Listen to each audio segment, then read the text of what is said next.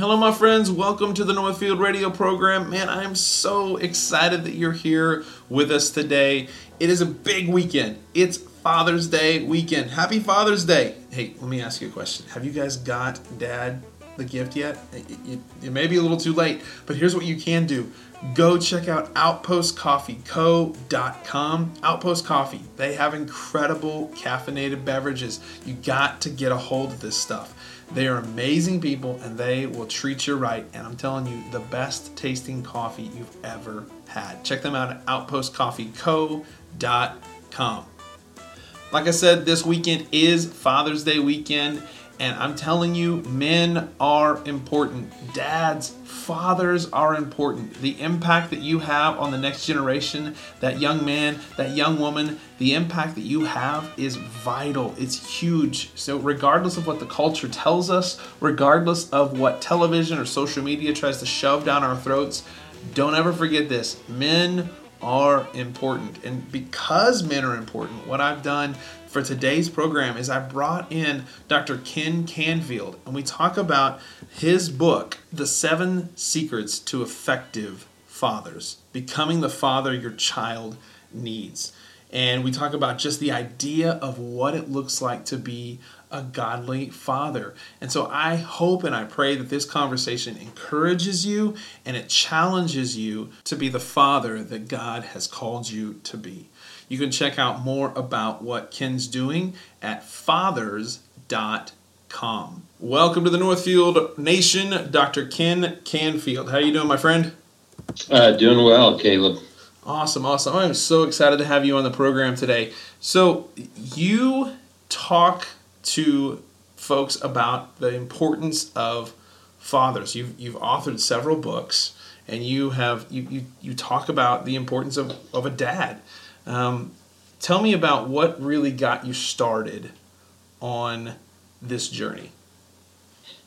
Well, being a father myself, uh, when the first child was born, even though I was doing graduate work in the area of family well being, I discovered the profound magical moment that when a child comes out, you don't expect what really comes over you. In in my sense, in my personal experience, was a, a tremendous amount of responsibility. I remember vividly we lived in this house. It was a fixer upper, and we fixed it up. Our first child was coming home. My wife was in the hospital, and all of a sudden I realized, oh my gosh, here she just given birth. There are some rickety steps. So on adrenaline, I went home and worked for about, I think, seven, eight hours rebuilding steps to get into the house while my wife rested in the hospital and our new uh, daughter uh, was uh, a blessing given to us. So here I am working. And, and what I found is there's something that's released in us. Women know intuitively because they got to go through 40 weeks of pregnancy, but sure. men, it, it kind of comes on and surprises us. So that launched me into personally but then uh, academically, what's going on in fathers in their lives and hearts, as well as what are the benefits that come uh, by having children and vice versa? We know clearly from the data, kids without dads, I mean, they're vulnerable to a whole host of what is noted as negative social sequelae. And so, what can we do to bring these two together? That was the genesis back in 1980. So let me ask you this because the, the statistics show that seven out of ten young adults, by the time they're done with their freshman year of college, um, tend to tend to leave the faith, tend to walk away from the faith. How do you think? How how connected is that to not having a real, genuine, active father in the household? Well, that's a difficult one to really tease out and validate, and I'll tell you why. There's so many intervening variables, but this I sure. do know. Uh, if God disclosed Himself in fatherly ways, you think that fathers have an important role to play?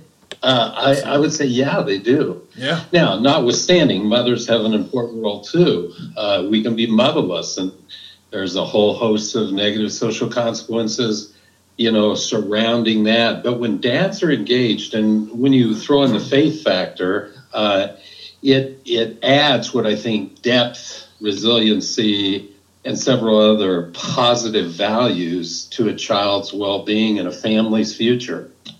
Yeah, absolutely. I I, I couldn't agree more. Um, so you've got a book. It's called Seven Secrets to Effective Fathers.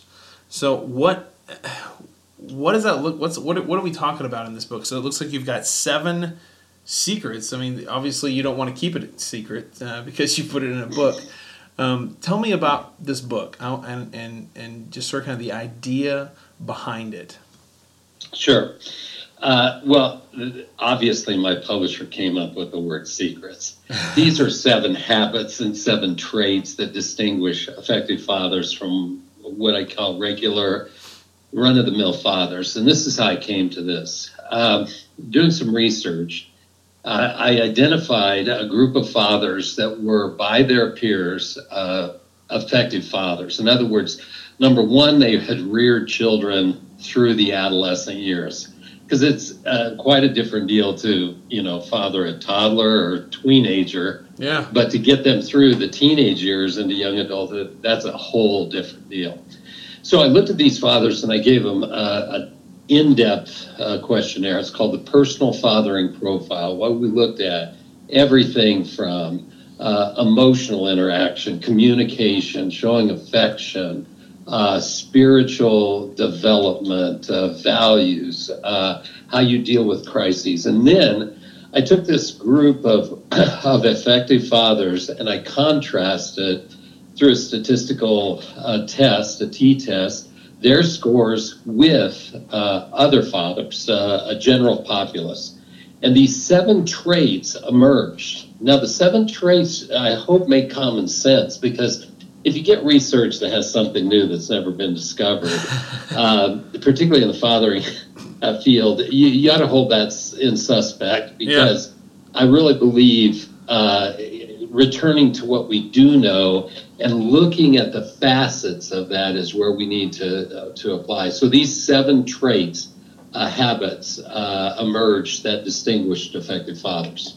It's incredible. I, I, I, just I've I've skimmed through. I've not finished reading the book, but I've skimmed through parts of it, and I, and I love the idea of having commitment in the world in which we live. Dads just some of them are just checking out, and and, yeah. and, and the idea of actually being committed to following through and being a, a spiritual leader and being committed to that is just it's really big on my radar for, for guys, especially in the church. You, you th- everybody thinks that men that are in the church, oh, they're, they're in church, so they're good.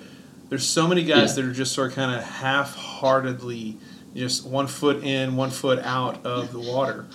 And well, and, and to be truthful, Caleb, I mean that can happen to even the best of fathers. Sure. You know, you get pressure about business or you get pressure about uh, other things, and, and you can easily lose focus. And what I say to, to all that, I mean, the window of your influence is really short. I mean, blink and it's gone. Now, not only do I have five children that are uh, raised, married, and doing well, but I have 12 grandchildren now. Oh, wow. Congratulations. I look back and I think of the fathering years, and even though changing diapers, going to ball games, grading, helping in homework, doing projects, that seemed to be exhausting at the time. Yep. As I look back, it went so quickly, yeah. so, so quickly. So, this commitment uh, and the scale that really uh, uh, emerged that identified commitment, and in the back of the book, you can see the, the empirical evidence talked about your motivation to be a good father. Uh, how committed are you at this particular time? and how's that commitment expressed? And there are no, a number of other questions related to that. But this commitment was a distinguishing trait. So the, the challenge for any listener right now is uh, how would you express your commitment as a dad? Mm. I mean, what are you willing to do to give up to invest uh, in in this relationship that is that is really short but is going to have huge generational implications yeah, absolutely. And, and I think along with with doing that is, is that whole idea of, of knowing your kids getting to understand yeah. them. And every one of the kids, I have four, and every one of them is different. I can't parent them, you know, one of them the same way I parent the other one. I have to, you know, they're they're individual and unique, and so they're one. You know, the thing that would work for Gabe won't work for Austin. So I have to do different things sometimes to get through. And so I just I love that that that follow up. Just after commitment, you've got this to know your kid, make sure you understand yep. them. So it's that's so good. Do you know their personality? Do you know their character strengths? You know, before we leave commitment, there's just one little story I think is worth telling. Jose DeVink, and this is uh, applauding those that have special needs kids. Mm-hmm. I tell you what, Caleb, I always tell special needs dads if I uh, reach heaven before you do, I'm going to nominate you for the Congressional Heavenly Medal of Honor because anybody who has a special needs child, oh my goodness. Well, Jose DeVink, uh, their first child was born, and they noted, you know, that, that he didn't seem to respond to light. Well, after going to the doctor and looking, uh, they found that their child, uh, Christopher, uh, wouldn't be able to see, and later they found wow. out he wouldn't be able to talk, and they were going to have to care for him wow. the, their whole life. And so the doctor said, you know, we have homes for places like this. And Jose said, no, no, we're taking this this boy home. He's our son. Now, yeah. fast forward 35 years. He lived to be 35. He couldn't speak. He couldn't see. They had to feed, bathe, toilet, all of that stuff. And they subsequently had uh, four other healthy children. Yeah. And at the funeral of this this boy, uh, one of the younger siblings said, "Dad, how did you do it? Those thirty? How did you manage? You know?" And he said, "Well, I didn't ask myself if I could do this mm-hmm. for 35 years. I just said, can I do it today?" and the answer was always, "Yes, I can." so here's commitment at an extraordinary level that I think is worth noting. And dads with special needs or dads in difficult circumstances. Let's say there's a divorce or, you know, some other crazy thing that happens. Uh, that's when commitment really shines. It really does. That's oh, man, great story. Thanks for sharing that. Incredible. Um, this the idea of um, I, I, saw this secret number five, and I wanted to touch yep. on this because this is this is a a big one in the world in which we live because you know, I, I, see parents that don't necessarily love on each other or take, you know, show affection towards one another in front of their kids. They just, oh, I don't want to do that. But this idea of loving their mother, tease that out for me. Yeah. Okay. What uh, distinguishes uh, what I'd say fathering that is really tuned in and uses all of its assets is the connection to the child's mother. Sure. Now, hopefully, you know, in the best of circumstances, you're married to that child's mother because there's research that supports, you know, married uh, parenting and the advantages it has over non resident, non married parenting.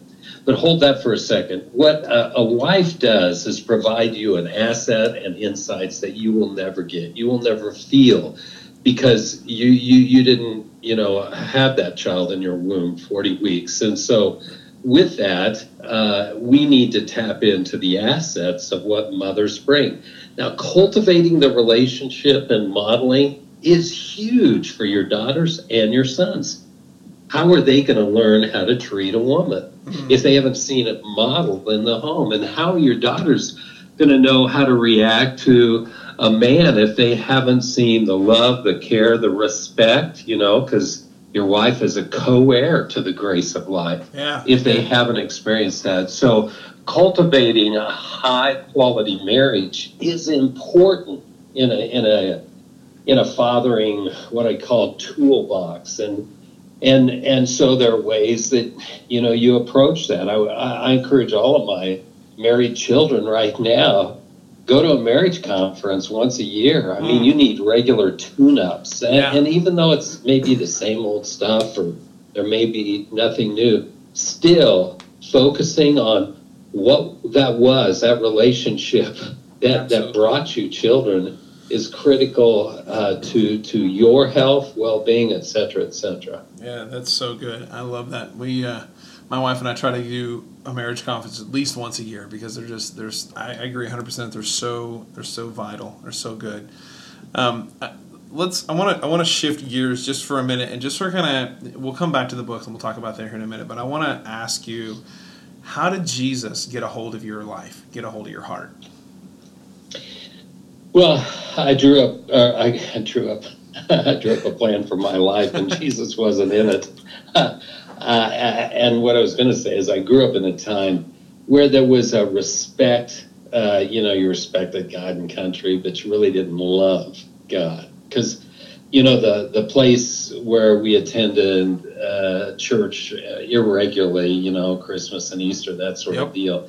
It, it, was really numb. Uh, it didn't have what I call the vitality of faith that that is necessary for you to to grow and mature in your life. So quickly, I I got into a ton of uh, alternative and unhealthy behaviors and after you know burning uh, through all of those for uh, you know a fair amount of years, I realized, man, there's got to be something more to life, and and then coming out of uh, a, a, culture that was ridden with uh, drug abuse, I realized that you know why take drugs if you you you come down. Yeah. And and there's got to be something out there that's natural and and after reading and praying and, you know, searching, I came to the, you know, realization that's when I found Christ or Christ found me. Yeah. And uh, that became the basis uh, for, you know, my work academically. It became the basis for my relationship soon thereafter with my wife and how we led our family. So for me, it was just kind of a reawakening of what has been obvious in American culture, but has has many times now been kind of skirted over or uh, you know underestimated. And so right now, I think spiritual fathering is in vogue. When you could take principles that you know are true, that have history of of excellence. I mean, just think of I mean Deuteronomy one twenty nine says this: Moses, as he's leading the children of Israel across the desert, says to them uh, you know, remember how the Lord your God carried you all the way through the de- mm. desert to this place, yeah. just like a father carries a son. So he appeals to this tender image during times of transition and crisis as a, as a father carries, and you know, it's generic, it could be a child.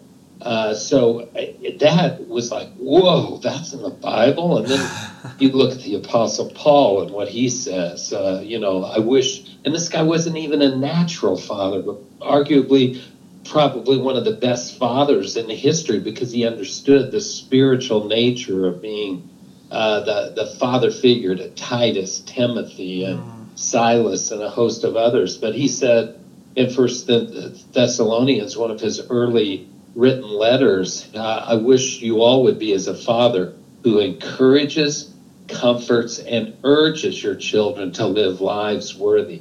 So, I mean, here's a, you know, encouraging, comforting, and then urging them, you know, this is how you need to live. So that whole urging implies too the need for discipline, personal discipline and guidance for your children. So good. So great. Man, I that's Man, I love that. That's incredible. So you you've you've written multiple books. Uh, how many how many books total have you written? Uh, thirteen or fourteen. Yeah. Wow. I, I saw that you. Uh, I was. I saw another book that you had out. It's called the the Heart of Father. Or Heart of a Father. I apologize. Heart yeah. of a Father. And you've got this sort of kind of broken up into different parts and different different sections. Um, one of the things that I, I, I, looked at was the the four I cans of fathering. That idea of, of what I can do, how to how to build my house up, how to build up. Flesh that out about what, what that looks like. What is what are the four I cans? Yeah, uh, what I tried to do is again build off the empirical research and this is research that uh, no matter if you're you're a faith-filled father or just a regular secular dad, uh, you have to deal with these these pillars because they define what fathering is about.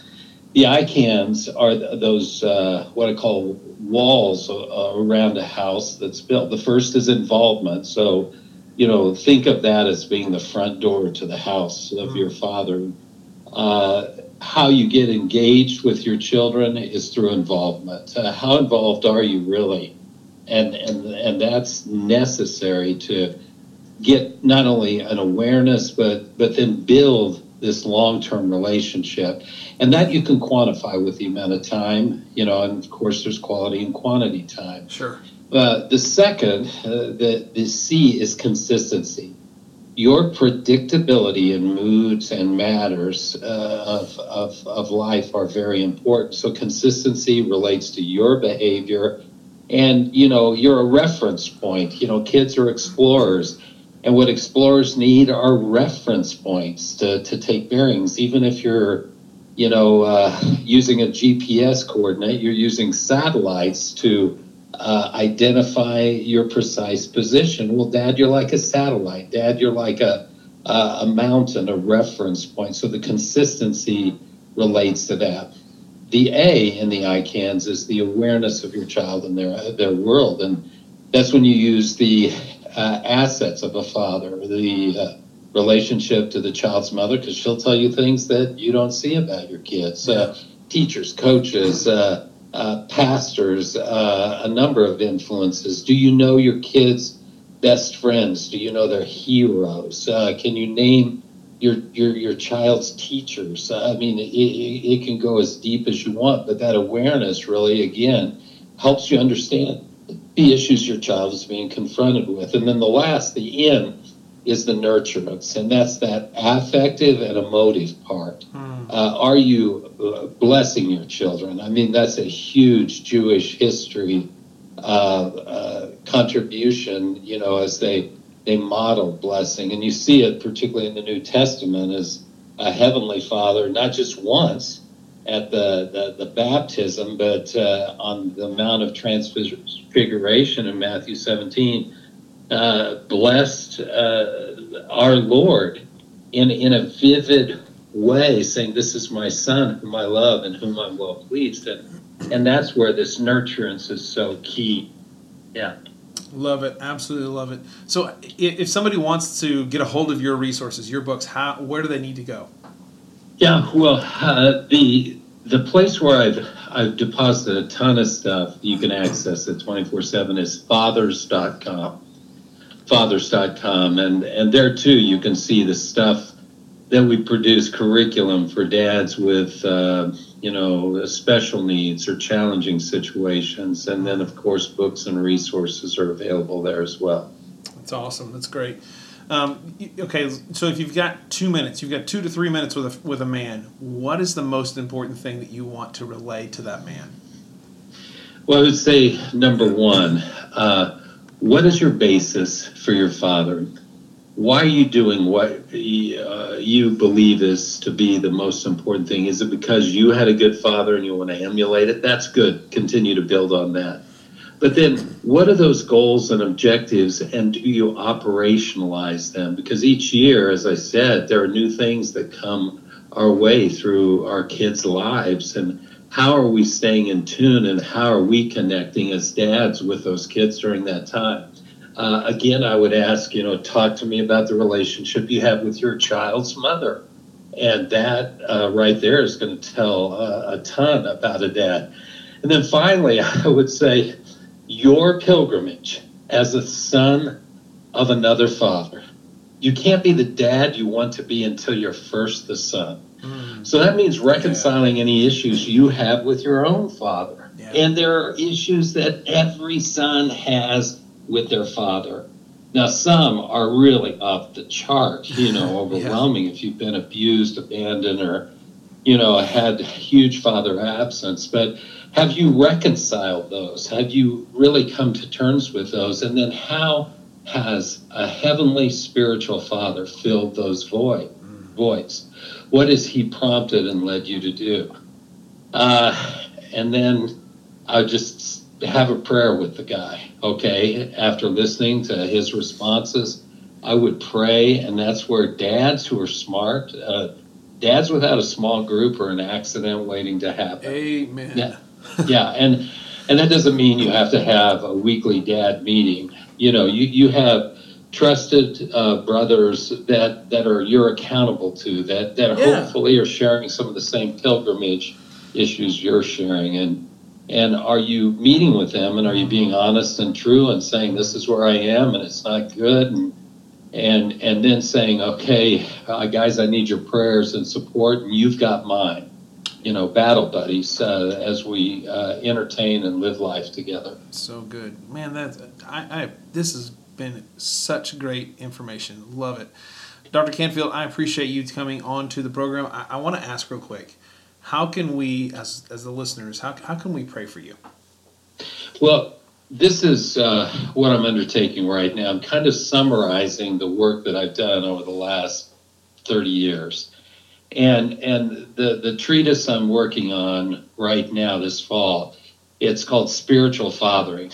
What are the three, four things in the spiritual realm that we need to attend to, and how does that apply to our relationship with our children?